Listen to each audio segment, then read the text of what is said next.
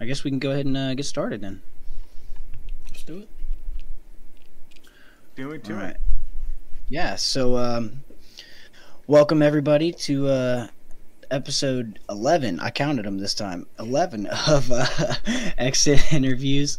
Um, joining me to, tonight, I've got Jay Axe, my co-host, and uh, uh, with us we have uh, CT Clobbering Time. Thanks for joining us tonight, man. Okay, no problem. Happy to swing by. Yeah, so um, we'll go ahead and get started with uh, how did you uh, come across Marvel Contest of Champions and um, what made you want to start creating content for the game? I mean, uh, I found New York Comic, or well, I found Marvel Contest of Champions at New York Comic Con back in 2014. I just love the game. I love the aesthetic. I love Marvel comics. I've worked in the comic book industry for a really long time as a vintage comics appraiser. So I really like seeing characters come to life, whether it be through movies, uh, TV shows, or even games. So when I saw that I could get a chance to kind of try my hand at using all these different characters and fighting with them and playing with all these characters that I saw in the comics and read about, it's just it's a perfect game for me. And I started just documenting my journey on my Twitter account and posting funny stuff and just uh, uh, I wouldn't really say that I've started making content yet, but I definitely have a lot of stuff in the works.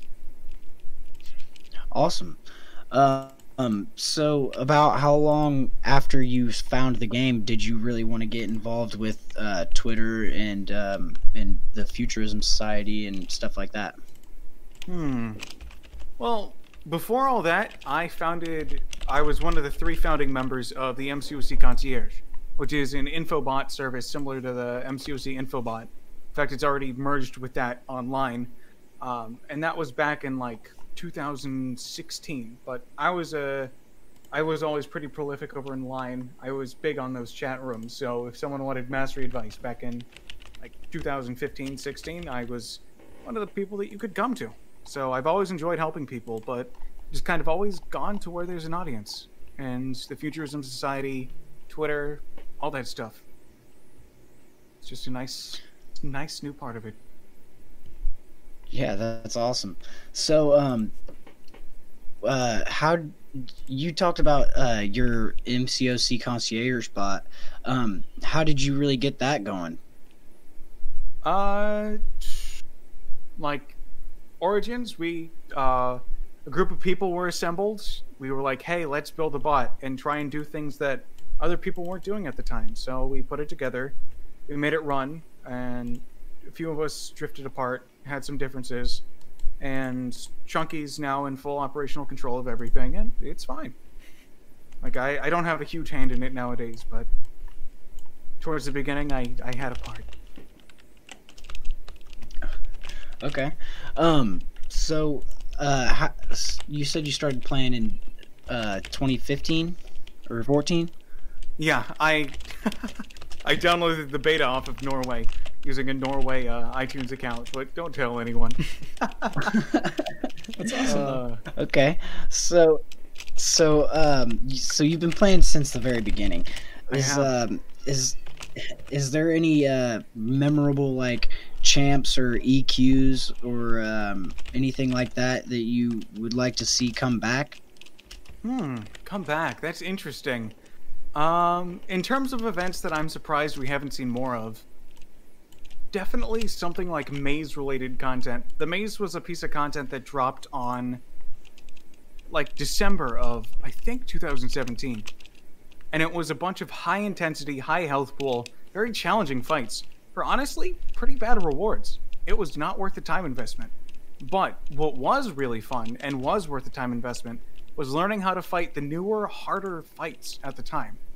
It was really difficult to get this content done, but it was manageable. It wasn't completely BS, but if you timed it right, you did it right, and you put in the time to research counters, you could get that stuff done pretty easily. And that's the type of content that I want to see more of in MCOC. Content that really makes you go, hmm. And that makes you sit down and just really think about it.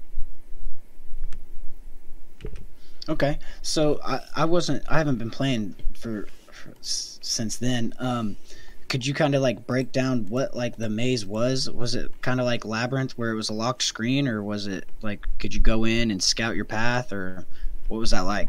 Hmm, I don't remember if it was locked or not, but uh, the reason why it's so memorable to me is it was the first piece of content that I ever written po- or ever wrote and published a guide for.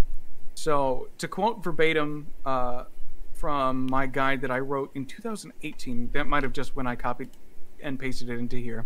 Uh, the amazing guide to the maze. The maze has a modular structure, so you can really choose your own adventure.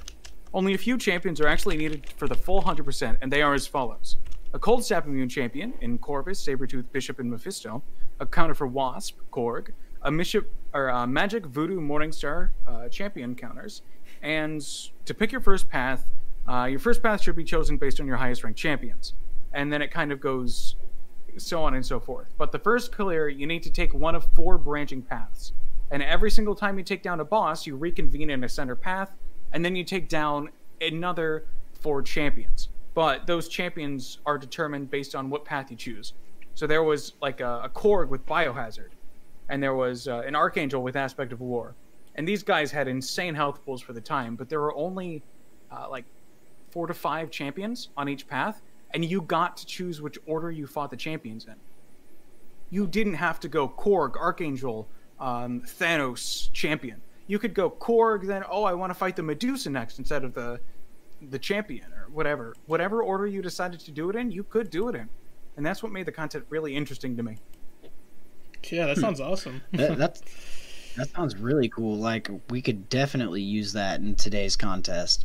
Oh yeah, the community hated it back then though, because uh, there were there were no decent rewards. Like I mean, a a challenge might be cool and really interesting, but if the rewards aren't there and it's not worth the time investment, then some people just won't play it, and that's perfectly fine. But it's about making sure that whatever content does come out, that people enjoy it, and I really enjoyed that piece of content. But it's it's a really hard and a really big pain point to talk about because a lot of people like yourselves weren't playing, so they never got to experience it. And even though we're all pretty good at Korg now, it was only introduced a few months before that. So this was the only time that we could really see Korg in endgame content. Because keep in mind, during his first month in the game, he wasn't a boss. He was not a boss during his event quest, which means people were going into war fighting Korg blind, which yeah, I remember that. That's pretty horrifying, all things considered, especially at the top top. It scared me. Yeah. it was so annoying. So, um, Korg is. So you're in uh, one of the top alliances in Omni, right? Yeah, we we've been top twenty five since like uh, we were founded. But yeah, what's up? Yeah. So, uh, I, what could you uh, kind of tell me what that's like? I mean, I. I'm my alliance is only at silver one, and uh, last week we had Ink, and he was telling us about how um, his officers assign paths in in war and stuff like that. Do you guys do the same? Yes. So it's a little bit weird because I've been in an alliance for so long that's competing at this caliber. I don't know what really the diff- what the differences are in between an alliance that's competing in the top five versus an alliance that may be in the top 500. Uh, I mean, for alliance quests, we get paths assigned before alliance quest takes off. Uh, we're assume like there's kind of a an unspoken rule that everybody has to complete their pass and they have to be on the ball and make sure that everybody clears at a respectable time so that we can all sleep like normal human beings. but um, like right now in map seven, we're currently in section three right now.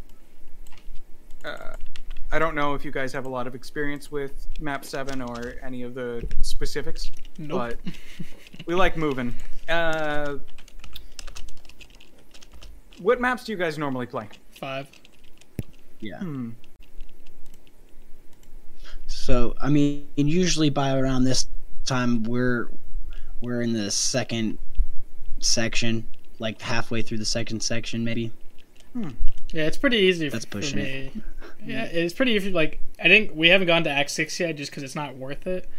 But um, definitely, like it's crazy how the high tier, like you're talking about, like there's assigned paths, a lot of cool health pools and stuff like that. It's super challenging for my roster, since and same with XNs. Like we have a such smaller roster than you do. Oh yeah, that is true. Uh, roster size is pretty pretty big, like a pretty big factor here because there's a lot of fights. There's a lot of challenging fights that you just need a right counter for. Yeah, for sure. Yeah. So, um, how, uh, whenever you're going into like a map seven, do masteries really t- play a part? Like whether or not you have suicides or willpower or uh, glass cannon or something like that. Oh yeah, there's uh, masteries are incredibly important for a lot of stuff, but one of the most prominent examples of this is uh, in section three. I take a fight. It's a void, and this void has spiked armor and debilitate. Now, normally that's a pretty easy fight. You know, you go in, um, you take him down, and then you just walk right out. But you run into some complications with the epic modifiers in map 7. One of the most annoying ones that I took yesterday, and we take it day two for a reason, is the cascading failure modifier. And if you don't know what that node does, every single time you crit the opponent, you get a timer on you. And then if you crit the opponent while that timer is still on you, you gain a debuff. Normally, it starts with a specter that reduces your healing by 35% or uh, by 75%, then it goes into an armor break, then a weakness, and then through a few, few more things, but it eventually ends in a degen. Yeah, I know what you're talking Yeah. about. All I literally just played this node today, or it was the last AQ. I was uh, playing with Venom, and he was he literally just got his crit buff. He got two crit buffs first, so I had to like hit him a couple of times, back off, hit him a couple of times, and back off, just so that I didn't get the degen and die. Mhm. Yeah. So normally- I, I definitely know what you're talking about. Normally, when taking this node, the big thing you have to worry about is the final big boy degen. Like, if you get to that, you lose a lot of health. There's nothing you can really do about it. It's over. But when you're fighting a void, for every single debuff that is on you, and it's normally part of his abilities, and this is a little bit of an odd interaction, but he'll just start ticking away at your health. Crit him once, congratulations, you now have a debuff on you. And what that debuff does, goodbye to your health. And also keep in mind that you need to get to 10 hits in your combo, pretty much every 10 seconds or so, in order to stop Void's debuff from applying to you. So it's a huge race, and there's no real way to play around it unless you're using a champion that can crit, like Ghost played correctly, and Guardian or even Quake. But all those champions run the risk. 2099. Yeah. Yeah. Guillotine 2099, Crossbones, all those are great options for it. But there's also Spiked Armor on the node, which won't trigger using those champions. So it's just one of those things that's kind of pesky. But you also have to plan for two other paths that could require those champions, or could rule them out completely.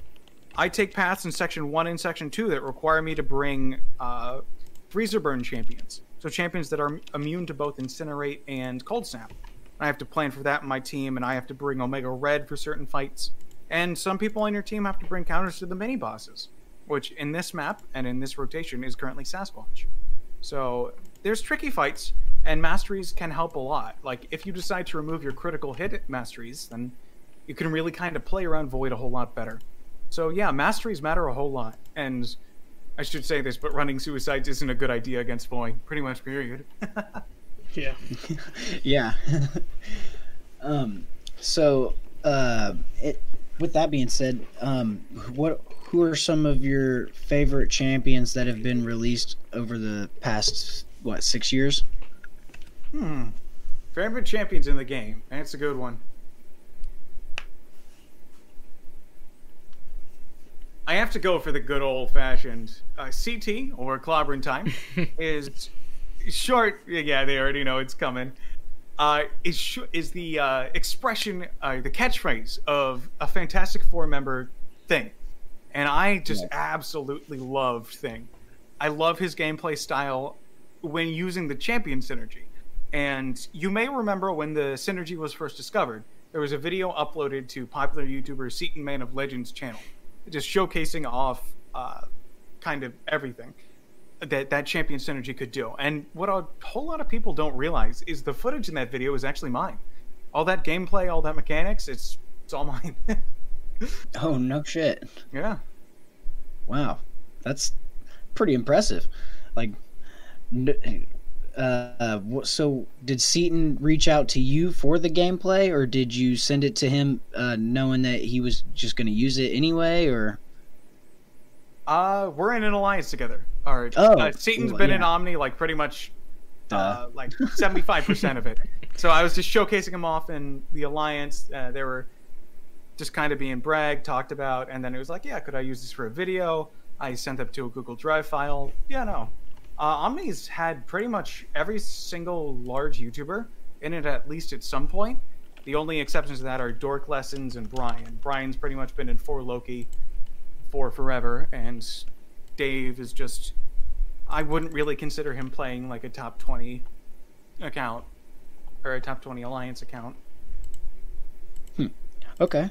So, um, with, uh, with all that, how many uh, YouTubers have you connected with, and how many have you, uh, you either used their videos or used your videos? Hmm.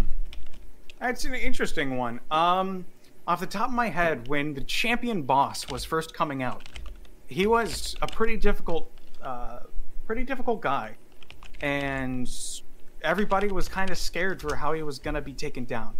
And you remember back in the day when MMX were the big boys. They were the kids on the playground with all the cash. And they Champion was re- released on like a Thursday, and War and Alliance War planning happened and ended on Friday. So we matched MMXIV. We matched these big boys with pockets so full of gold that they could buy cav crystals until they got the champion. And let me tell you, they got the champion both literally and figuratively. we fought three champion bosses, maxed out as five stars, the day after he came out. And I was the person who took the boss fight in uh, whatever BG it was. And I was told, hey, dude, if you screw up, fine, but record it so we know for the future. And I recorded that boss fight. I soloed it with 10 seconds left with a rank 4 Magik that video got shared pretty much everywhere. Um, I know Legacy did a video on it uh, using the footage. I know Hector uh, did a video on it using the footage, and I I pretty much gave everybody free rights. I that was like two years ago, so I haven't really checked up on it, but stuff like that I'll release to the community, and if people want to use it, they can use it. Um, in terms yeah, of that's awesome. Yeah. in terms of other stuff, I've been on call. Um, if you watch Legacy's Legends runs, I'm usually a voice in the back explaining stuff or answering chat questions, and I've done the same for Hector and uh, Brian Grant as well. Yeah, that's how I found you. Nice. through the Brian yeah. Grant Abyss stream? Uh, no, I think it was before that. I think I found you through, yeah, like you mentioned earlier, like the Seatin streams. Like I've I've heard you on call. Uh, I forgot who it was, but yeah, and I've seen your videos. I was trying to remember who who I saw you from. You said the Thing video, so I think that's when I first found out about you. Yeah, mm-hmm. I think the first time I found out about about CT was uh, I was in the UMCOC Discord. So, and you are in there a lot, giving a lot of oh, yeah. uh, advice. And I, I, they did interview you for a show too, didn't they? Yes. So, uh, earlier in this podcast, I've talked about founding the MCOC Concierge and the yeah. three founders. I was one of them, and one of the other ones, one of the other founders of the MCOC Concierge was uh, Dragon from the UMCOC podcast. And, you know, uh, we both kind of stepped away from that project, but one day I get a DM from her saying, Hey, you want to start a podcast? And that was the birth of the UMCOC podcast. But I was I unfortunately have a lot of my work is very busy. I don't have a whole lot of time to devote to certain things, and I'd love to devote more time to MCOC. But unfortunately, all of that is pretty much spent keeping up in my account, making sure that things run quickly. But for the first few episodes of the UMCOC podcast, I was a co host. like way back when, when they were first starting out. I think even before they started numbering the episodes. So, uh, yeah, UMCOC wow. podcast is like deep in my heart. Dang. I love those wow, people. Okay, that's awesome. I didn't either.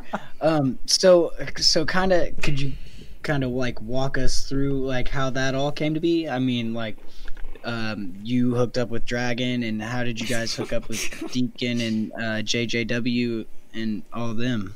Uh, Deacon was a late addition to the podcast. I mean, compared to everybody else, he joined as a sound editor long after I was gone, uh, or long after I stepped away. Uh, JJW owned the server, and that's where we hosted it because it was the closest thing we could get to like a, a call with recording capabilities.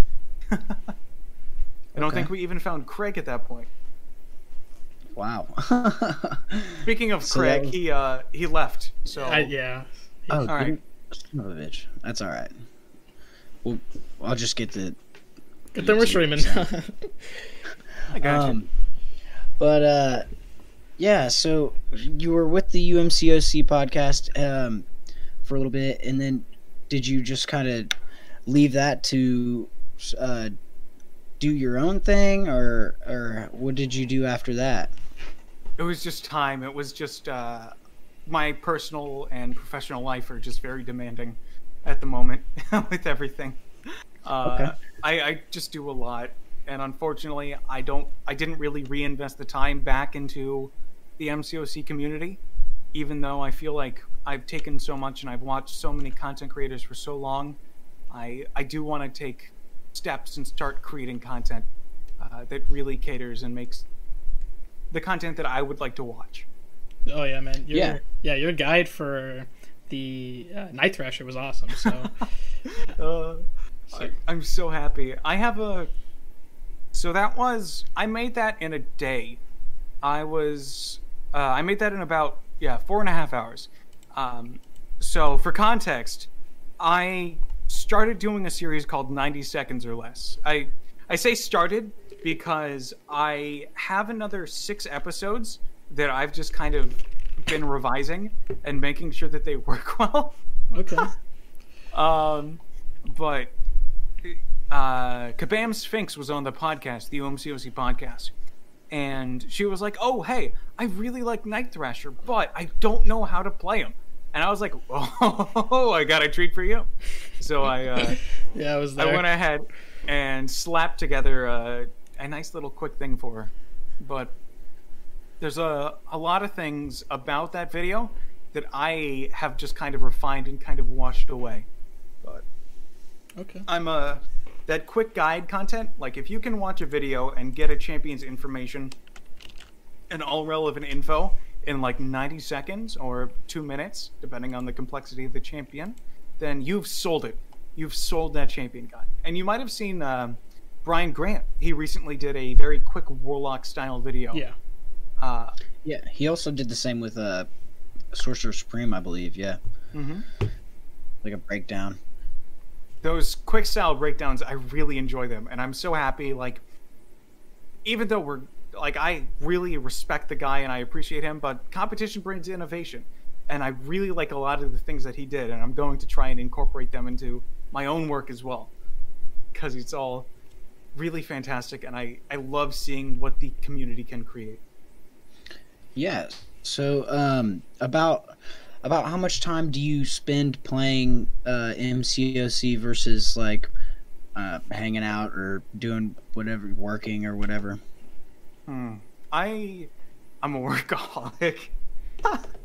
uh, I spend a lot of time like just um like my day is normally wake up at six, uh, go for a jog, get dressed, take a shower, get a cup of tea, go to work, um, or school if I'm I'm currently continuing my education right now, but it's just cool. nonstop, bop bop bop. Like get up at the crack of dawn, go do something, and then come back, and then be so tired from the day that I just sleep instantly. And then MCOC has found its way into my schedule by just being like, "Hey, uh, come do AQ," or "Hey, come for a quick planning session for Alliance War." And I have I've just been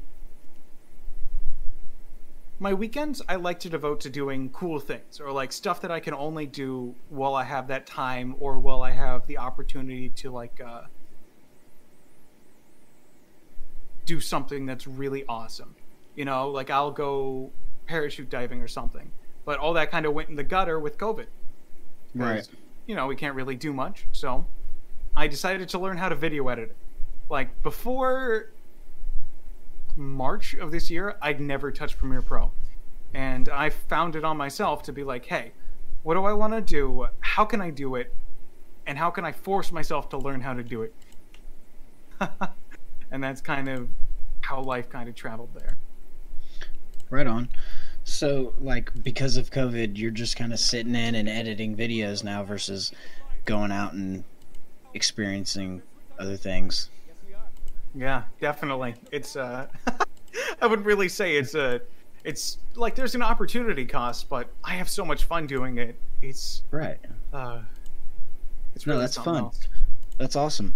Um, so do you have like a, a future champion guide that you want to work out or that you have planned on for your channel next? Hmm. I definitely say my Guardian one is the closest for me being happy with it. Uh, I posted. I have a secondary Twitter account that I'll just dump stuff on. If I feel like it's just something that's kind of funny and I want to remember it for later, I'll dump it on my secondary account, which is just Clobber and Tomb. I'm, I'm too pleased with that name.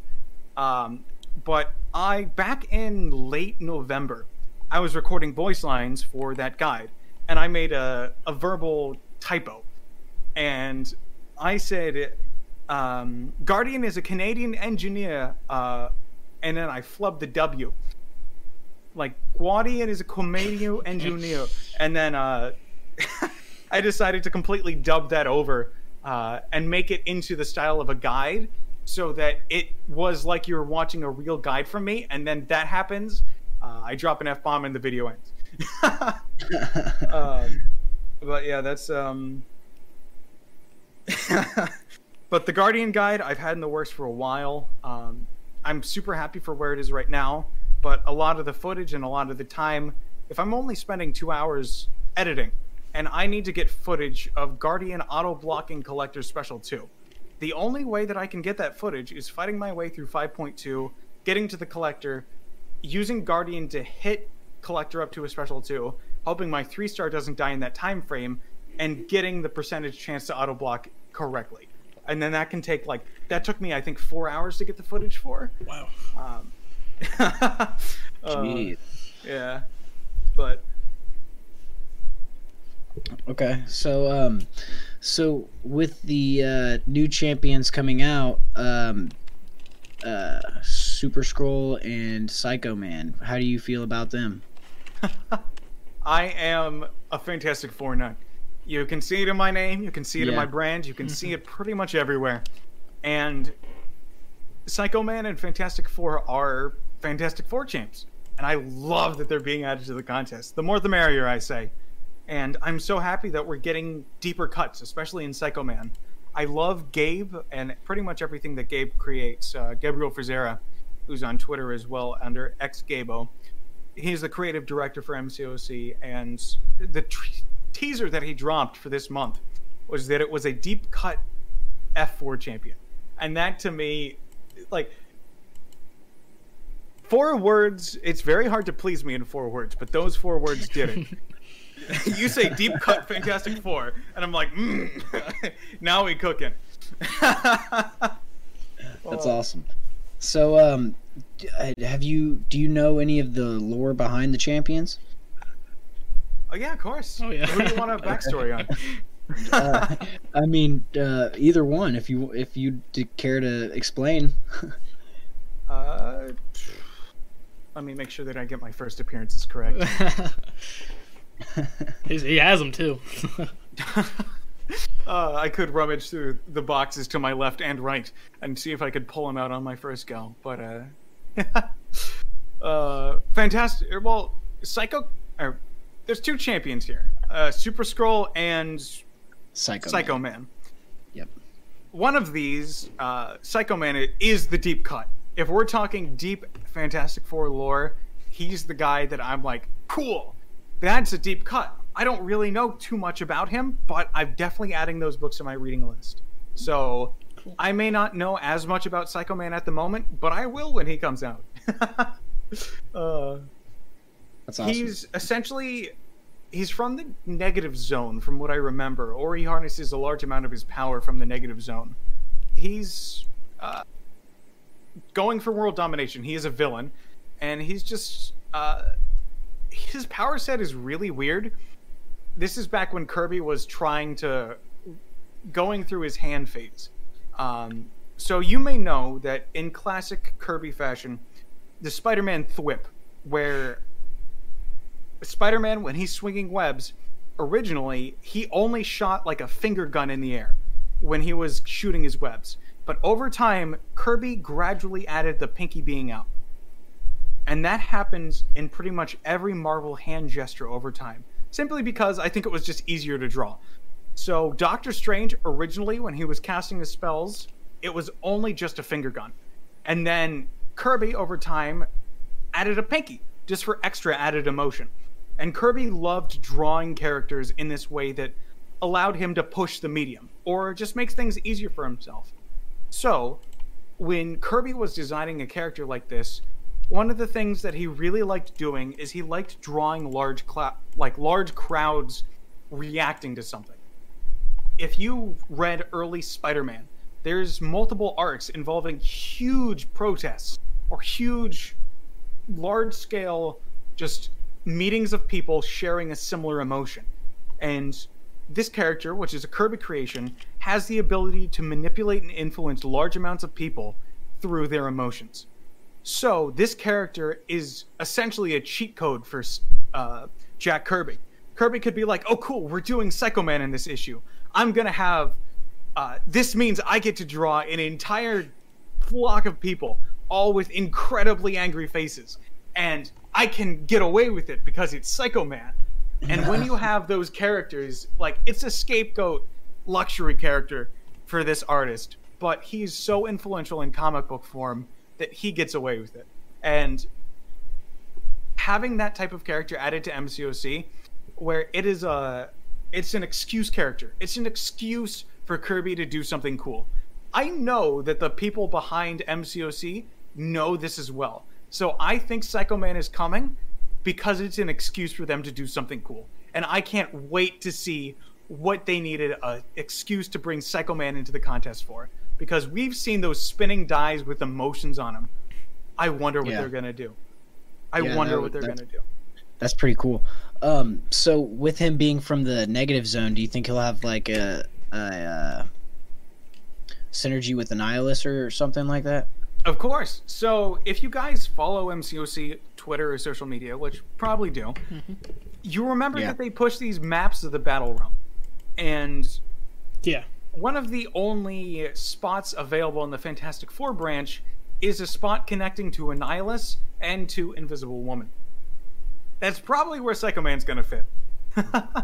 okay. Uh, so yeah, I'd, I'd put I'd put my chips on there being a Psycho Man Annihilus energy. I don't see any reason for right. there not to be. Right. That'd be that'd be pretty cool. Um, so with uh with him, uh, fear. What is it? Fear, hate, and doubt. Fear, hate, doubt. Yeah. Okay. Kirby's so, three emotions. yeah. How do you how do you think those will play into the contest? Hmm. Well, we've seen people have doubt in the contest before. One of the worst champions in game has a mechanic that involves doubting yourself. Ebony Maw's falter. We've oh, yeah. seen uh, champions be afraid of something or just not willing to connect. And we've had. I could see him involving a miss mechanic. I could see him involving some sort of weakness that makes you regret yourself. It's like a, your internal compass of. Ah, uh, why am I blanking on that? Um, but your internal compass is just broken and you can no longer you no longer have full confidence in your attacks and your hits glance and you your hits can miss depending on what side he's willing to influence you on and those that manipulation i could see being a large factor of it and he on the offensive could turn those abilities on you. And with those abilities, I could see him having glancing or miss to weave in more heavy attacks or things to kind of convince whoever you're fighting that they are inferior so that they allow themselves to do something different or hit weaker or be more vulnerable to certain attacks. But, and I want to preface this or preface this with saying this. Psycho Man, as I explained before, is a Kirby excuse. And I'm thinking that MCOC and the people behind MCOC are going to do something crazy here and just knock it out of the park with something that I don't even see coming. It's awesome. Yeah. So, are you are you a part of the uh, CCP? I am not. I uh, oh, really? It's everyone gets this. I, I the amount of times I've been asked, "Hey, are you CCP?" and I've just been, "Nope." Uh, it's actually hold up. I want to ask you a question. What Okay. makes you think I'm CCP? Just like I always thought you were. I don't know. I, I ask everybody. I, I ask everybody. So I got you. I don't know. Uh, to be honest, if it really doesn't matter whether you are or not, uh, for to me, but I mean, some people have a reason why they joined the CCP. So that's kind of what I was going towards. Um, hmm, I have a reason why I haven't applied. If that's something, Yeah, go ahead. I just don't think I'm good enough yet. I don't think I've created enough content to really go for it. I don't. If I applied, I don't know if they they're gonna let me in, and I want to make sure that if I do get in, that it's a slam dunk. Like I'll send in my application, they'll be like, "Oh, hey, cool, it's CT. Let's let him in." Like not like, "Eh, should we let him in?" Uh, Okay. so No, yeah, that's. I mean, that's a good, good answer. I Yeah. mean, I haven't applied, and there's probably a reason why I haven't applied because I just started this podcast not too long ago, and I have no viewers on YouTube. So, I mean, Hey, but, uh, man, enough time you can pretty much do everything. right? That's Yeah. that's kind of the reason why I started this was to to get in the heads of other MCOC players and just see how they how they do things. I mean, it may be a little bit different from somebody else that that uh, you know that I interviewed before, or it may be the same, and you have a different result. You know, it, it could be it it goes both ways. So, I got you. um, but yeah, uh, so, um, do you help people with abyss runs or labyrinth runs or anything like that? You do do you uh, reach out to the community in any way? Uh, I help with planning. I uh, so before the current Legends runs format, where you would have huge amounts of. All right, so hold up. Let me restart this thought. Before the current run, the book two point one, there was a change to the Legends run format. In the past, you would go into this event and then that's it. That's your time from start to finish. With the newest release, though, it's the only fight. time. it's only fight time that counts. So you can take in take time in between to really just do anything, and sometimes you can just prep and make sure that things that you're doing are smart and achievable and uh, just nice, and you can knock them out of the park. However, with the most recent edition, you don't have to worry about preparation at all. You can go in completely blind, uh, as long as you have enough knowledge of MCOC, and just storm right through it. In the olden days, before this version of MCOC and Legends Run happened, or happened, I would get calls. I would be on call from the time the content was released to the time that Legacy went live for whatever the content was, planning out stuff, trying to optimize routes for a newest piece of content, and making sure that whatever happens happens when it happens, and making sure that his routes are optimized, and that if in the event that he goes for a Legends run, which he hasn't not gone for one yet, it's the flaw it's the flawless Legends run you've ever seen. And I'd just be on call with him, prepping, making sure that things were working out correctly, and other people would be with us, and it would be this huge things and it would be this huge, massive thing. And uh, yeah, I love prepping and planning for stuff like that. I love doing stuff like that. Okay, so ha- have you ever gone for a Legends run yourself? Yes, I have the Legends title in game. I got it back Okay. in uh, 2017, I think, uh, during the first year that it was available. Nice. Or Nice. Nice. So, uh, how did you get your le- your Legends title? Uh, fun story. Uh, it was the Iceman 12.0 uh, monthly quest, and I used a rank four unduped five star OG Spider-Man Oh. to get my Legends really? title. Wow.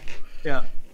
And keep in mind, back in this, or back in the day, the five star pool was incre- incredibly limited, and five stars hit a lot harder than four stars did at the time. And this was just a result of challenger rating coming into the game and being unrefined. Uh, the 12.0 era was a mess, and if you wanted to get a Legends title during that month, you had to use a, a five star rank three or five star rank four, and you had to use it to clear that content. And one of the most viable options at the time was Spider Man. And five star rank fours back then are about as rare as six star rank threes. So having the right one and going through that piece of content in like a really quick manner, eh, pretty hard to do. Yeah, that that, that would be pretty tough. Um, what were what were the uh, was it still uncollected? Was that the highest uh, EQ back then? Huh. I think it was Master and Heroic. Uncollected got added a little bit later, or a little bit later. Okay. So, um, are there any champions that you foresee coming to the contest? Uh, coming to the contest. Hmm.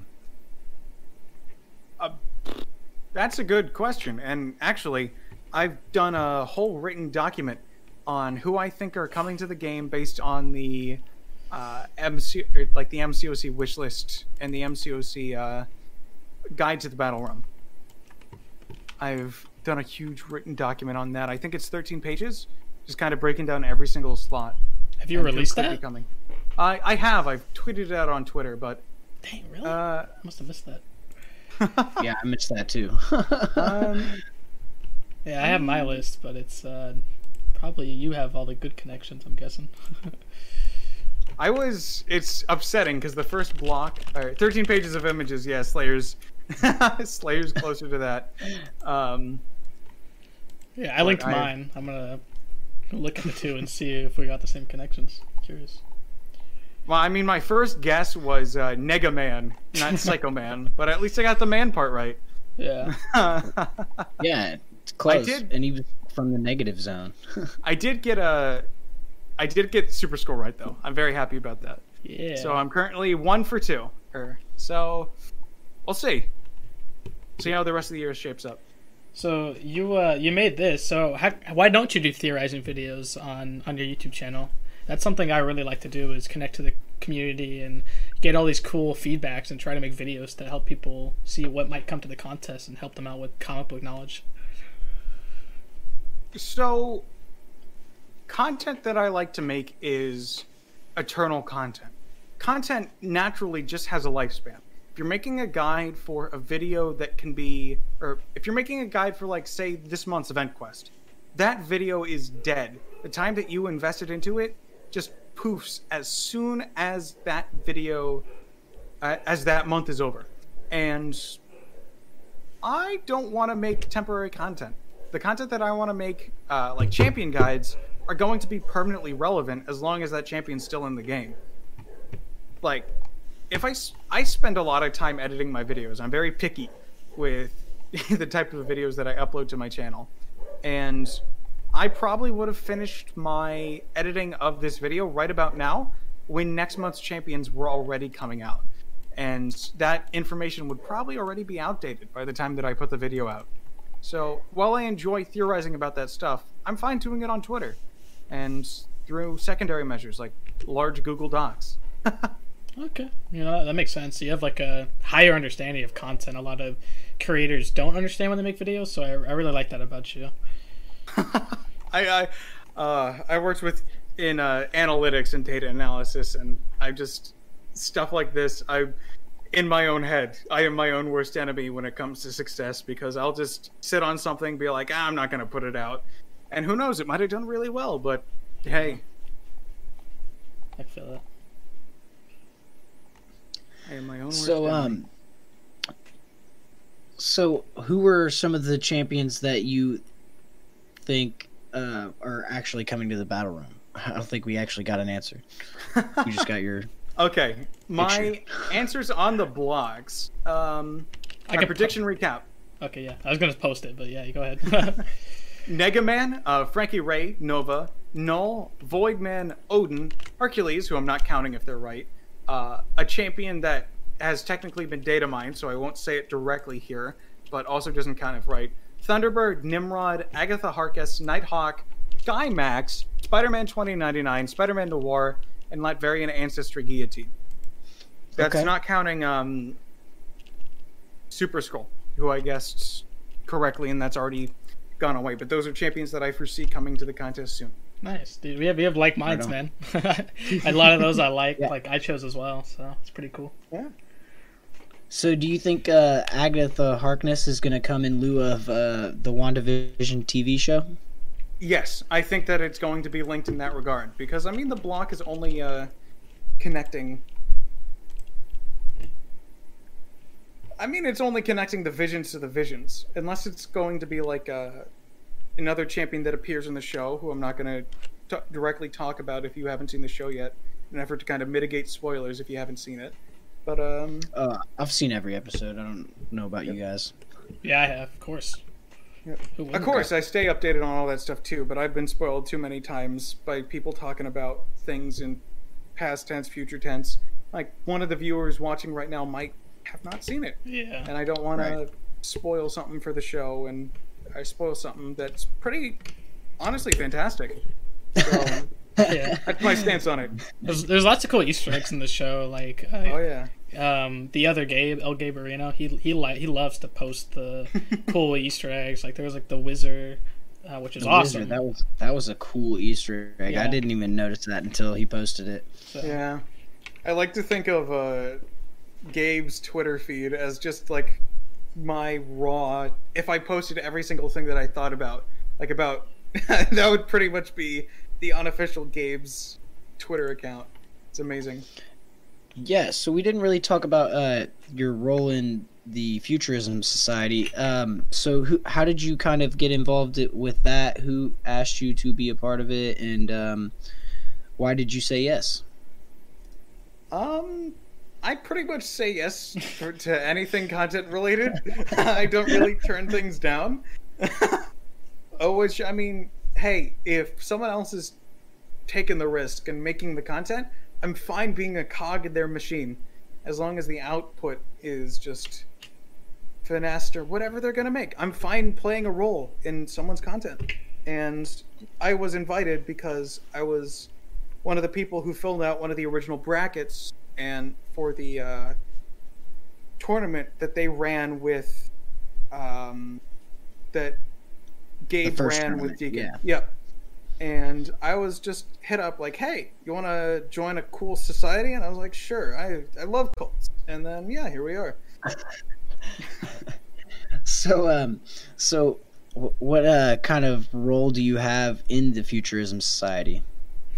Slayer, good save. Um, I'm kind of a general lore reference guy. If they're ever talking about comics and stuff, I can sometimes chime in, uh, and just kind of correct them if they're wrong and explain it, or continue awesome. on stuff if they're chilling. Plus, there's other stuff that happens in the society that I can lend a hand in uh, when they're assembling their big lists for tournaments and upcoming tournaments. Uh, my comic knowledge can lend a hand in making sure that lists are complete and pulling champions over. So, uh, Slayer says you're the local comic knowledge expert. Yeah. I am. Um, uh, yeah. I so, go ahead.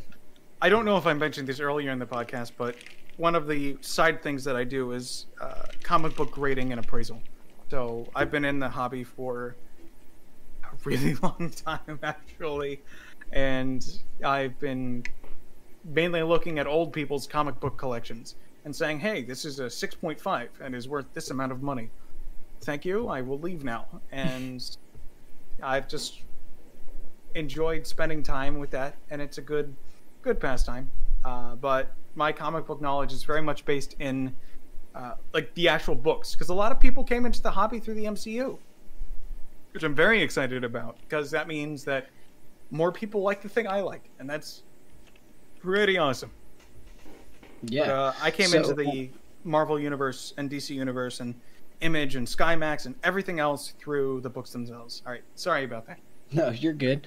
Um, I came in th- through the books as well. We used to go to like this place called the Old Book Barn and pick through old comics. And my me and my brother would always, I would always pick through X Men, and he would always pick through like Batman or Green Arrow or something like that. So, um, h- about how many comics have you read?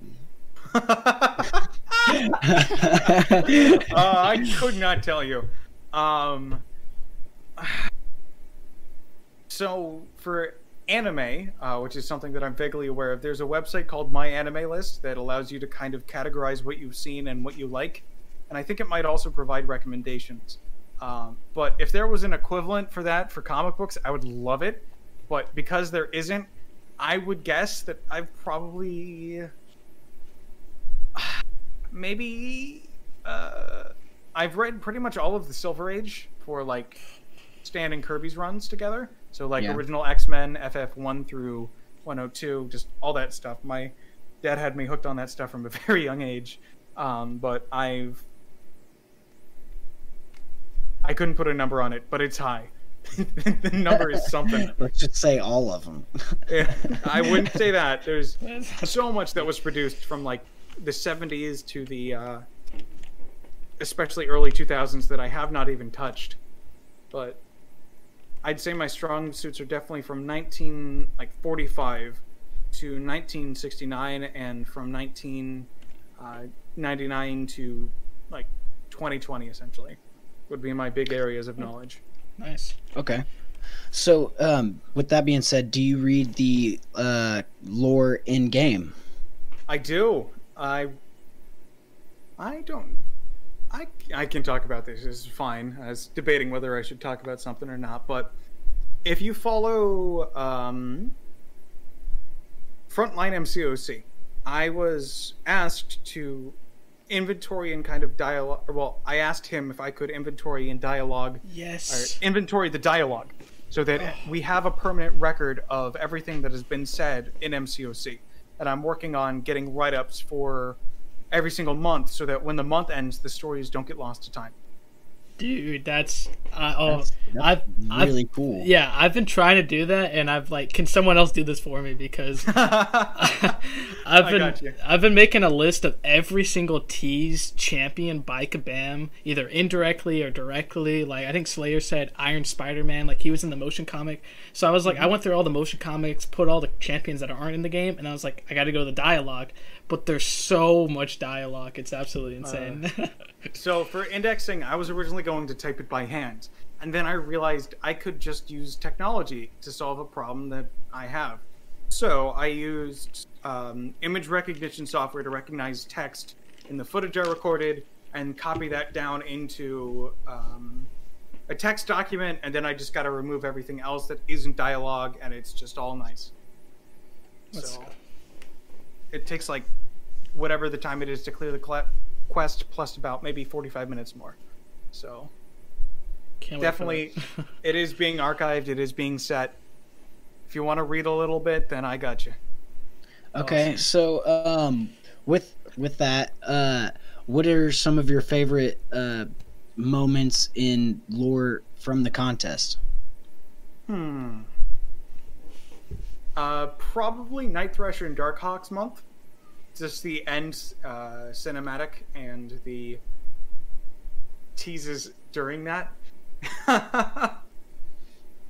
If you aren't aware Night Thrasher and Darkhawk came out in December, and Night Thrasher was following a hidden signal that was leading him to a beacon, and that beacon is the Fantastic Four beacon, and that is Right. what led to the Fantastic Four being reintroduced through 2019.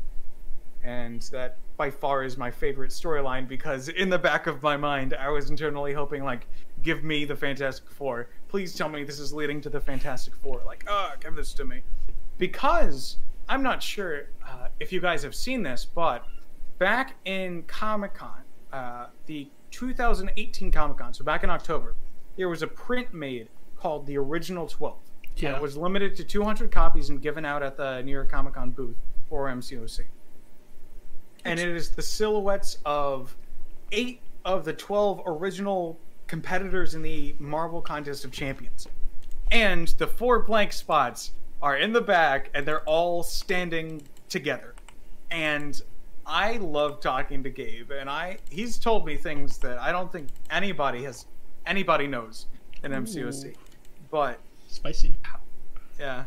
I have him written down somewhere. I just got to find him. But he was like, "Yeah, you might like those characters." and I was like, "Oh, I wonder who they could be." Wow. uh, so that so, combined with a mysterious four parts or four parts of a beacon leading to a single location just was like, mm, "It's gonna end where I think it's gonna end." Yeah, that's awesome, man. That's awesome. Um, Slayer's asking if you guys archive the older quests, like 2014 to 2017. Back issues, yes. Everything else is kind of in flux because we don't have direct access to it. You're gonna try certain... to go to. I mean, I, what I was doing, I was like going searching up that certain quest, like the first X Men quest in the game. You know, that's you know so many years ago, so I had to like watch someone else play it live, and that's how I was doing it some people do make videos, but one of the things about MCOC event quests is that the dialogue is spotty. So you can have like in the uncollected quest this month, there are six lines of missing dialogue that are included in the master version of this month's quest, huh. and it happens pretty much every month. Um, and it's pretty spotty, unfortunately. But I usually play through two quests to kind of correlate them and make sure that they fit together cleanly. But it's if you're only playing one difficulty and only reading the dialogue for that one difficulty, like um, there's a, yeah, it's pretty much every month. Uh, Mr. King in chat is saying that that spotty dialogue happened with Apocalypse and Professor X, and J-Ax has posted a copy of the print, uh, the original 12 print, with the four yeah. silhouettes in the back that are the Fantastic Four. Okay. but yeah. Yeah. Uh, that is an amazing, amazing print. I think I have like five of the 200 copies of it. oh, really? I wish wow. I had one, man. like, you have the biggest yeah. MCOC collection, man. I'm so jealous. Uh, oh, that's funny because I work. Uh, one of the side things that I do is I work in and around a comic book shop and inventory. So, one of the bits that I did in a video that's. Um, I refer to them as high concept videos. They're book they're videos that just take an obscene amount of time, like fully scripted everything. Um, and I tease them over on my second's Twitter account. But I this is the background for one clip, and this uh, it doesn't show it in the clip, but these a wall of Funko Pops, all MCOC Funko Pops, mind you and this wall is actually two pops deep, except for the row of Punisher 2099s. Because I hold a Punisher 2099 later in the clip. I do not own these. I only have one set. Um, but the one in the upper right hand corner, that Howard the Duck, is signed by I think uh, all the prominent members of the community circa 2018. So it got Seatin signature, got um, Dorky Diggity Dave's signature, um, a few people who have left the community, like um, Vex. He uh, he has a signature in there, but um, all that signed memorabilia. And funny part is that Howard the Duck specifically was the prize for winning uh, the like a day at New York Comic Con. I bought all the Funko Pops off of Legacy because he was like, "I can't hold these, dude. Do you want them?" Uh, and I was like, "Yeah, sure. Here's the retail value of these pops. So that Howard specifically was the one that they used for display at their booth uh, from New York Comic Con from that year. And it's just and the box is signed by everybody. I went around and got it signed. But um, that one's in my personal collection. All the other ones are just from a warehouse. So that's awesome. Yep. So, with that being said, uh, how many Comic Cons have you been to, and do you think there will be another one this year? That's a, that's a good question because I've I've been to Comic Con from both sides. I've been from an exhibitor and fan standpoint. Um, I would I would say I've probably been to like I've been going to Comic Con since like 2005 2006 Oof, dang. for a while. Yeah. Wow. Yeah. Sunday kids passes, man. They were free for so long. I was three years old when that when you went for the first time. Yeah. Uh, I would get smuggled in in like a trade backpack. No, I was young when I started attending. My my dad is very into the business, and That's he's cool. passed that on to me. Uh, um, but uh, New York Comic Con for this year. I mean, I love going to Comic Cons, and I love them being uh, official. I actually, it, this is this is a funny story actually. On, I forget what day it was, but someone was talking about New York Comic Con, and I got an email from ReedPop, who are the people that put on New York Comic Con, and it was. I think I was the only person to post about this publicly, but they confirmed a date. Uh, on January 2nd or 22nd, I tweeted this out. And technically, this is the first person on the internet to share this information publicly. Uh, but looks like New York Comic Con 2021 will be happening in person this year on October 7th through 10th. Well, this doesn't mean that at Marvel Champions will have a presence at the event. Um, there's a chance that we will be getting an Ultimate Championship in person in 2021. So uh, I'm on Reed uh, Pop's exhibitor email list because I've done exhibitations with them before. Um, this is one panel of many for cons that they're putting out in 2021. Uh, this is a predictive date. There is a disclaimer uh, that this may not happen when it is happening, but they've they have plans to host this in person from October 7th through 10th. So, do I think there is going to be one? Potentially. Um, but if not, I hope we do get together as a community and do something. Yeah, for sure. Yeah, that would be that would be pretty cool. Do you feel like the they did a good job with the Summoner Showdown last year? Hmm. Considering I didn't win, no, but I did get three leaderboard placements though while they were doing open brackets. Um, I placed once on week two and twice on week three, so I made it onto the board three times, which is more than like majority of people can say.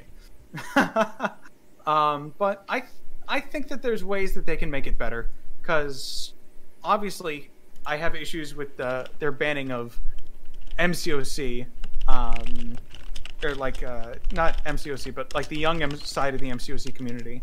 I have issues with champion requirements being there, and I have a little bit of an issue with masteries being such an important part of it.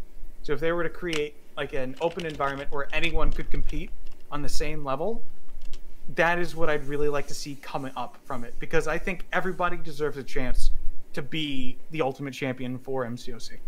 Yeah, definitely, man. That's awesome. It's awesome. yeah. Um. So, uh, JX, do you have anything else? I do, yeah. I have a lot of notes. I've been kind of letting you guys talk so I can write notes. Um, no, you're good. Yeah, so um, you do have the biggest MCOC collection. I've, I I was claiming I had the biggest one, and everyone's like, "No, you got to talk to CT first. Everyone, you got to talk to CT." And you know, we talked in messages, and I was, uh, you know, uh, my jaw dropped all the way to the floor. all the stuff you have is crazy, man. It's, it's really cool. Yeah, I have um, all the. They've done a line of action figures. Some of them released publicly, some of them um, hidden away and never saw the light of day. I have the majority of prototypes for those series, and I would love to share all the images with you. But unfortunately, in order to get them into my possession, I had to sign an NDA saying stating that I couldn't. Oh, So there's a few things that I uh, I have that I no one else in the world has that I can at least promise that much. It's awesome, man. Um, yeah, that, that's dope, man. Um, so yeah, you were we were talking about Psycho-Man. You're talking about he's kind of like an empath with these three emotions, and you're talking about doubt, how he can, you know, with the glan, where you can like make glancing happen, or he can make this. What really interests me is that you said, you know, doubt specifically as an emotion. I was always thought of the gladiator. You know how he gets stronger as like he has like you know if, if he doesn't have doubt in himself, he, that's how strong he gets, and that's how you defeat him is you put doubt in him. And so I was thinking he'd be an insane gladiator uh, if he does come to the contest. Of course. Uh, yeah, there's a lot of stuff that's just really insane, especially with the boss fights and certain elders that they could really do because elders of the universe as boss fights are so perfect because they are one note by nature. They are they have a gimmick. Like the champion has his thing and he has been defeated by people in the past. And some characters he can't defeat, like Thing, who is just obscene willpower. Which is why they have such an amazing synergy together. I had that comic. Yeah. It's a good one. It's a good read. It's a great one. Uh, but with all that stuff said, like I'd love to see more Elders of the Universe come and just be boss fights, like huge mega boss fights in like Act Seven or Act Eight, whatever it is. Uh, yeah, they. Um, I think it was Mr. King. He was telling me if you go back to the Age of Century event, they almost name list every single Elder of the Universe that have like in contest as in that motion co- in that cutscenes through that event. I think it was like the Judicator, the comp, the comp, the comp. Oh my goodness! The! Contemplator. Yes, the contemplator, the explorer. uh, You know, so yeah, like you said, you know, boss fights could be coming, um, which I think is really cool. I'm, I'm excited for that. It's the runner I really want. That's that's the main one I want. I love the Flash from the DC, so I would love a speedster in MCOC. I got you. Oh yeah, the first Grandmaster would be uh, also pretty cool to see. Mr. King's typing in chat right now with theories. Yeah, Good one. I love Mr. King, man. Um. So yeah, what uh, if there was a buff to one champion in the game? Who would you want it to be? Hmm. Hmm. Hmm. Hmm. I would have to go with out of all the champions in MCOC that's currently just under underpowered and just kind of trash. I'm just flipping through the champion roster right now, seeing who I would like to buff. Full rework from the ground up, probably.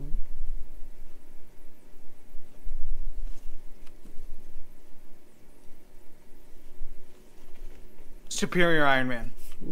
It's a good one. Yeah, it's he's such an interesting character in the comics, and I just don't think he was done justice in MCOC in any way, shape, or form. He's a reskin of Iron Man with slightly modified stats when he's so much more than that. So much more than that. Yeah. I was uh, I was talking about like if we do an Iron Man buff because I basically have a series going on where I'm playing all the older Marvel games and creating a buff for a character each time I play a Marvel game, and I and I was talking about Superior Iron Man's not in any of those games except for as a skin in I think it's Marvel's Capcom Infinite, and I was thinking like he's definitely you can play more into his villain side because you know if you know the if you know the comics what happened about his character is that he didn't switch like everyone got heroes got turned to villains and he didn't switch basically. He didn't resort mm-hmm. back to a hero. And so I was like he can definitely like he should get this villain play style. That's what I was thinking like he should become play as a villain get some really cool you know you know he's not trying to like you know, knock you out honestly he's trying to like defeat you for good kind of concept I think it'd be cool Uh, love to see that, like some sort of in-game prep. Oh yeah. Northstar before Quicksilver. Uh, all right. Would you want to? Which character would you want added to the game, Ooh, now we're getting. or two, if you want to like create an Two, event? yeah. I've I've pitched a few events before. Um, one of my favorite events that could still technically happen would be Death's Head and U.S. Agent, uh, and this was pitched back in like 2017 before U.S. Agent was confirmed to be like a, a leading character in um,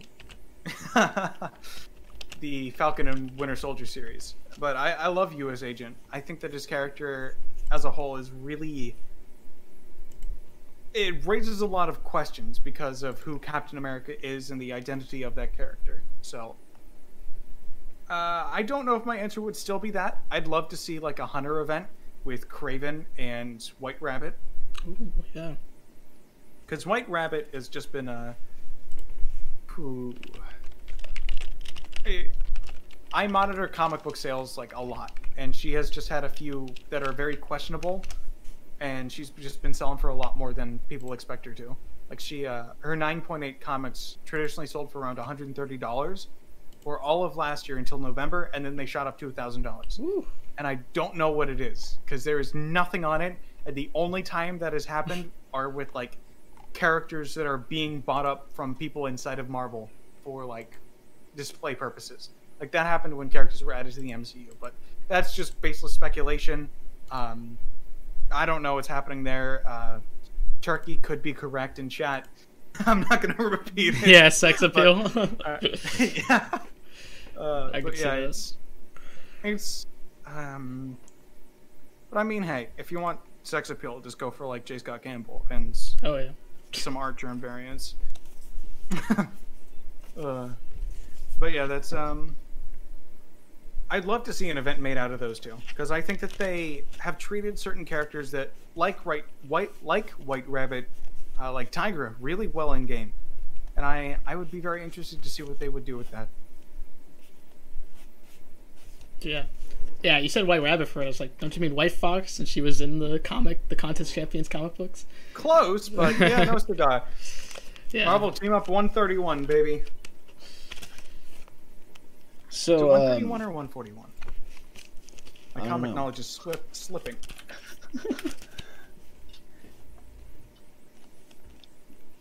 You can go, Exon.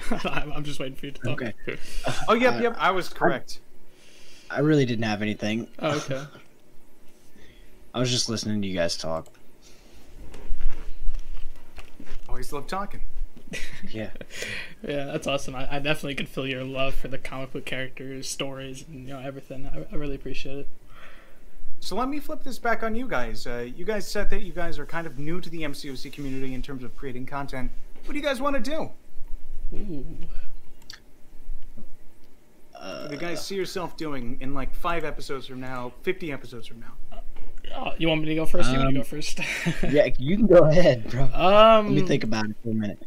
Yeah, like I told you, you know, I like making theory videos. Um, you're doing something right now with Frontline is building the dialogue of the game. That's something that I've wanted to do and kind of just uh, kind of educate people on the lore of the game. Like you, you know, you love the lore of the game. A lot of people, you know, you, you see it all the time when people are playing this game. They just skip through the the dialogue of the game. So I really love to, you know, bring some more love to the lore. Um, right now, I'm building buffs for certain characters, and that's that's that's what I'm doing right now. And I'll get into more cool content. I, I'm kind of staying away from guides. Is basically, I want to focus on the lore of the game and have make it entertaining content that way.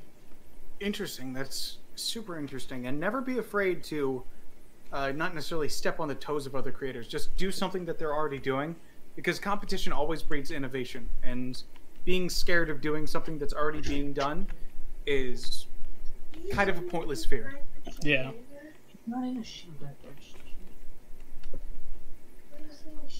What about you, Exen? Uh, it- it- All right, he might be a little bit preoccupied at the Hang moment. on, I'm preoccupied. Just a second. uh, yeah, that sounds really interesting, and I, I love the lore aspect of this game. Um, I really think that there's a lot of things that can be discovered, and it's just uh, really interesting and can be done. Slayer plans on taking over the world soon. Dude, Slayer, you have so much free time. I envy the amount of free time that you have, man. uh, uh, yeah, he's awesome. um, I started to get into the story when it was easier to read, like MCOC Journal was putting on leaks. Ooh. Okay, I'm back. Sorry, my son was having a hard time. Um, with for for the content that I create, I guess uh my with the podcast, I really just wanted to um reach out to like people like yourself who know a lot about MCOC and and uh, the con the contest itself. You know, just to support their content and spread the word. You know, for other people like JX, uh, who doesn't, uh, who's new to the scene. I would say, you know, Yeah, October 2020. That's when it started. right. And I I started uh, the podcast in September. So I mean, and Moose really was uh, one of my main inspirations uh, through the MC Lounge and uh, and the UMCOC podcast. You know, so I don't know. That's really all I got. it. Well, here's something. Uh, here's a nugget of information that I can leave you with that uh, not a lot of people are aware about, and is MCOC related. But back in a while ago, and this is technically a a leak, but it's not technically a leak. It's something that's been public, but not a lot of people know about it. So, when Gabriel Frazera did an interview with the UMCOC podcast, he said something about a certain wall mural that they have. And that every and this was after the UMCOC podcast had closed, the audio recording had stopped and all the cameras and mics were dead. He said that every single champion featured on a wall mural would be added to the game. And one of the most prominent champions featured in that wall mural that hasn't been added yet is Hobgoblin. And that is my last note for the night if you guys have nothing else planned, but Hobgoblin's probably coming to the game sometime. That's, But, uh, that's cool, man. I made a I made a uh, an edit of of Goblin of the Green Goblin as Hobgoblin that I posted a few months back, and everyone loved it. So that's awesome, man. yeah, coming soon as in this was technically teased. Um, Apocalypse was also in the wall mural, Oh. and uh, I think this was back in like 2018. So they think far ahead. But uh, yeah, I'm sure it's coming soon as the Alliance bases are. yeah, I mean, like Spider Ham, he was teased in like 2015 for April Fools. So, you know, there's tons of champions. That's why I've been making a whole list. I think I have a list of 50 characters not in the game that Kabam have teased, and the list keeps growing. So hopefully, uh, we'll see some of these characters come come to the contest soon. I, uh, my personal speculation, I hope Armor gets voted into the X Men with the X Men vote, so that we finally see her in MCOC. She was teased a while ago. Yeah, same with Legion, bro. My favorite character. I need him, man. I need him. With Shadow King, dude, I gotta have it. It's been so long though. Legion is uh, Legion's a hard champion to pull off. Yeah, I'm making uh me and Turkey are trying to build a build for him for contest. That's been on the on the low for a while now. But you know, every, all the things happening busy with the Future Society, so we'll get back to it soon. I've Gonna been busy. fun. Yeah, I um, uh, go ahead. I really like the idea that of you playing through older games and designing champion buffs through that content. I think that's really interesting. Yeah, thanks, man. Doing uh, Shattered Dimensions right now with the Spider-Man symbiote buff and a Spider-Man Noir build, but it's kind of difficult to make that because he's like a stealth character, like I was saying. Yeah, we already have uh, stealth Spidey in the game, so kind of hard to do something different with it. Yeah, exactly. Oh, you know what'd be cool though? If you could, if the game, would you feel it'd be black and white? Like you, if you've played him, it's black and white. I don't know if people would like that. That'd be cool though. I could see like a background color splotch, kind of like how uh, Iceman's Frost exists in the background of the rounds when you're playing with him, and how Professor X's Yeah, Psychic Mindscape appears in the back. yeah, I can see that. I'd yeah. like to see that. I'd like to see that. I think that would be very cool. Yeah, I might have to pull from the Into the Spider Verse movie to see how he interacts with the different dimensions. yeah, Harder to see some specials and stuff, though, right? Yes, but have everything colored in, or like have the champions colored in and have their special attacks colored in, because we technically have seen color with Spider-Man Noir. yeah, If he integrates the Rubik's cube into all of his attacks, whatever the uh, whatever his special attacks are, like that would be a very easy way to showcase color through uh, Spider-Man Noir, or even like having them shine or having them shimmer as he's throwing them. That's something that I could see integrated into a potential kit for something like that to make it relatively easier to see, or even just have all of his attacks be melee. He was pretty much a beat 'em up character in the movie. Uh, I don't see any Yeah. other reason why he can't be. He felt like a boxer. Yeah, he was a bruiser. Yeah, exactly. Um, yeah, Big Potato. He says he's your biggest fan. um, he says Oh. if he says if MCL lasts forever, there'll be an infinite amount of champions. Um, which I think Kabam Gabe has said that he wants to add every champion to the game. So, and he wants to know if you can solve a Rubik's cube. I, uh, it, it might take a bit, but probably eventually. uh,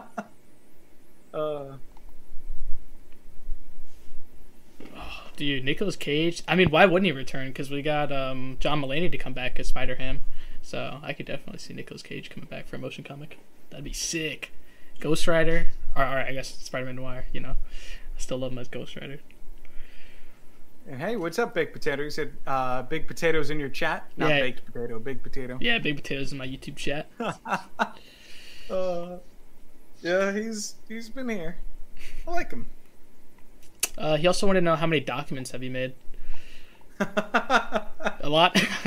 um, hmm. in the sense, like you made the theorizing, theorizing the state of the battle realm. I haven't made a whole lot equal to that that's that are public, but I do have a lot of. Uh, I script all my videos. Like even, I did my high concept video for December was the worst MCOC Christmas special ever, Remember that which that? was a a two hour scripted horror show. uh, if you haven't seen it, um, I still get comments on it from people just finding it or going back to it and rewatching certain parts. It's just. uh, it's uh, it's a trip. If you haven't seen it, like that's the one piece of content that is just. I don't know when I'll do something like that again, but it was hilarious. It was super fun to put together. I it's a trip to look back on it, and I still have to edit. Um, edit it completely. But when's the next 90 second champion review from Moose? Uh, I technically have six of them done and edited right now.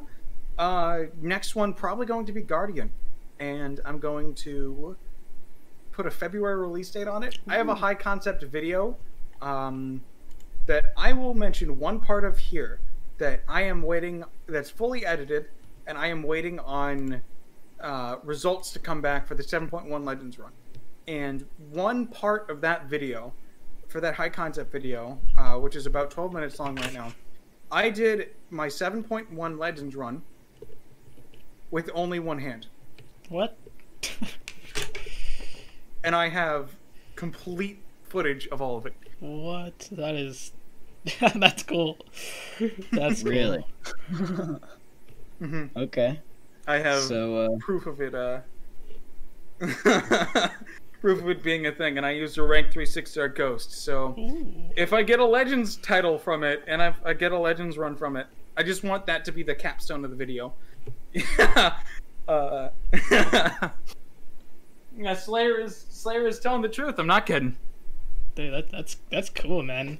Uh, like Marcus Pack sixteen, he he has like this thing in his chat where he plays upside down, and and I've tried doing that, and it's it's it's not like I can't do anything besides doing the base what I do usually. So I can't I couldn't even imagine doing one hand. At least, it's Ghost though, so that, that's pretty cool.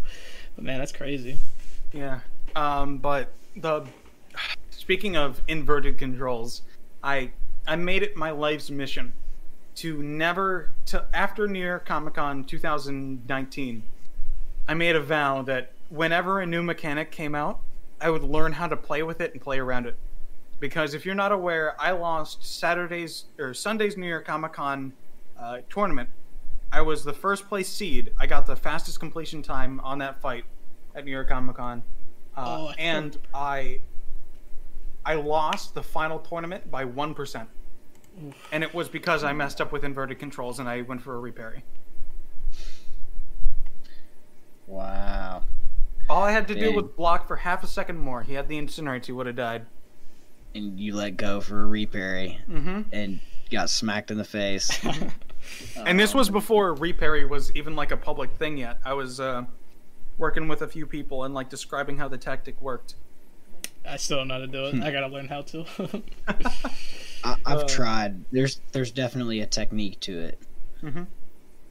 So Because But, uh, keep in yeah. mind, I wasn't into video editing, so I just gave that information to like Lags and some of the other content creators who were at New York Comic Con that I was staying with. that's cool, man. it's awesome. I th- I think uh, if that that about sums it up, everybody. Um, JX, unless you have anything. No, I think it's our longest episode yet. It's actually pretty awesome. Yeah, yeah, that's awesome. Sorry for Um, running your time up. No, you're all good. Thank you for uh, being here with us. Yeah, man. oh, good. sorry. These are- There's one more thing my chat has been begging to ask is can you talk like Swagger Souls before we go? oh Okay, let me do the voice.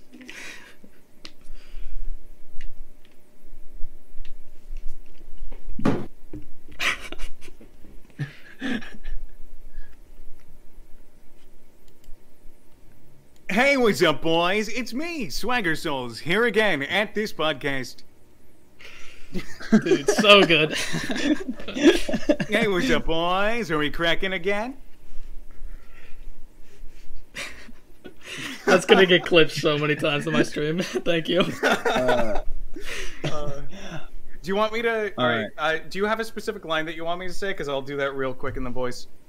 Uh, I guess you can just say, say, uh, yeah. Go ahead. just say thanks for coming by to XN interviews. Exactly. Thanks for coming by to XN Interviews. Thanks for swinging by at XN Interviews. Have a good one. Thanks for staying at XN Interviews. thanks, man. I appreciate that. Big Potato says that just sounds like CT.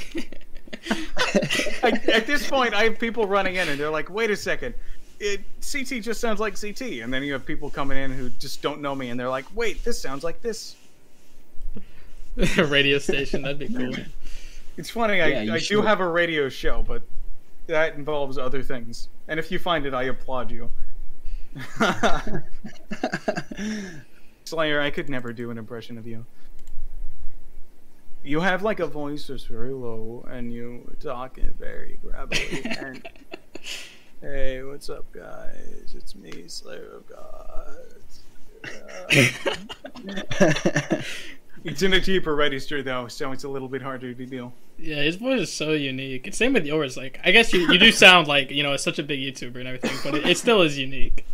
So it's Yeah. pretty awesome. There, there's differences. I don't roll my A's as much. Yeah, I, c- I can see that. Uh, all right, everybody. If that's it, I'm gonna go ahead and get out of here. All right. Call it a night. Uh, yeah, this this was fun. yeah. Thanks again, CT. Uh, thanks, Dragoon. Thanks to uh, everybody in Discord, Moose Slayer, Gobble Von Gobble, Turkey, Mr. King. Um, I appreciate everybody for coming by, and uh, have a great Saturday evening. Good night, everyone.